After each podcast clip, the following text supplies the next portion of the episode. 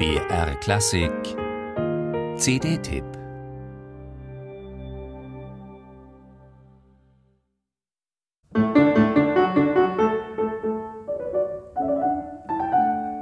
Gute Taten zahlen sich aus, auch wenn es manchmal sehr lange dauert. Im Januar 1960 war die 18-jährige argentinische Pianistin Martha Argerich für die Öffentlichkeit ein unbeschriebenes Blatt. Martha wer? Dass dieses Fräulein Argerich einst als berühmteste Pianistin ihrer Zeit gefeiert werden würde, war damals nicht absehbar. Aber den weitsichtigen Redakteuren von WDR und NDR, die diese junge Frau mit der charakteristischen schwarzen Haarmähne zu Radioproduktionen ins Studio einluden, muss dann doch ziemlich schnell klar geworden sein, dass sie hier auf eine nicht alltägliche Begabung gestoßen waren.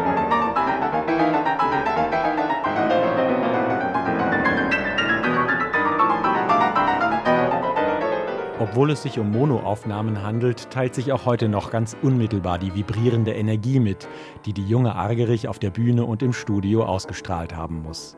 Die irrwitzig schwere Toccata von Prokofjew spielt sie mit brisantem Drive. Umso beeindruckender, dass ihre Interpretation trotz aller entfesselten Motorik bis ins Detail durchgestaltet ist.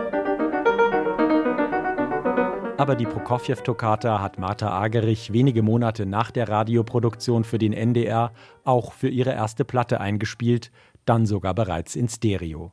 Das Stück liegt also seit langem mit ihr vor. Auch Gaspard de la Nuit und die Sonatinen von Maurice Ravel hat Agerich später noch einmal in exzellenten, kaum übertroffenen Aufnahmen eingespielt, die ebenfalls klanglich weit überlegen sind.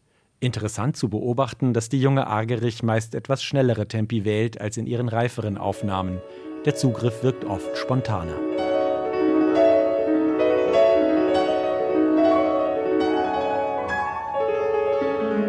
Der eigentliche Reiz der jetzt veröffentlichten Doppel-CD liegt in drei Werken, von denen es bislang keine Argerich-Einspielungen gab. Wenn man ihre Interpretation der späten D-Dur-Sonate von Mozart hört, kann man nur bedauern, dass sie sich diesem Komponisten nicht häufiger gewidmet hat. Auf Platte hat Agerich ausschließlich Mozart-Klavierkonzerte eingespielt. Die jetzt veröffentlichte Monoaufnahme aus den NDR-Studios von 1960 ist offenbar ihre bislang einzige Einspielung einer Klaviersonate von Mozart.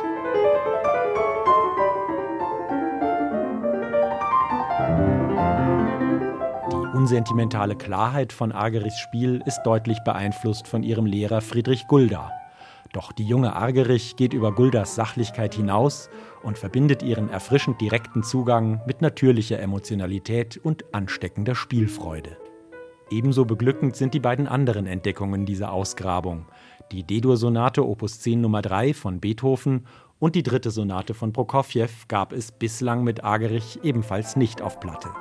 Prokofjews dritte Sonate ist mit ihren gerade mal sieben Minuten Spieldauer eines seiner kürzesten und vollkommensten Werke. Sprühend vor Ideen, auf den Punkt, wild und zärtlich.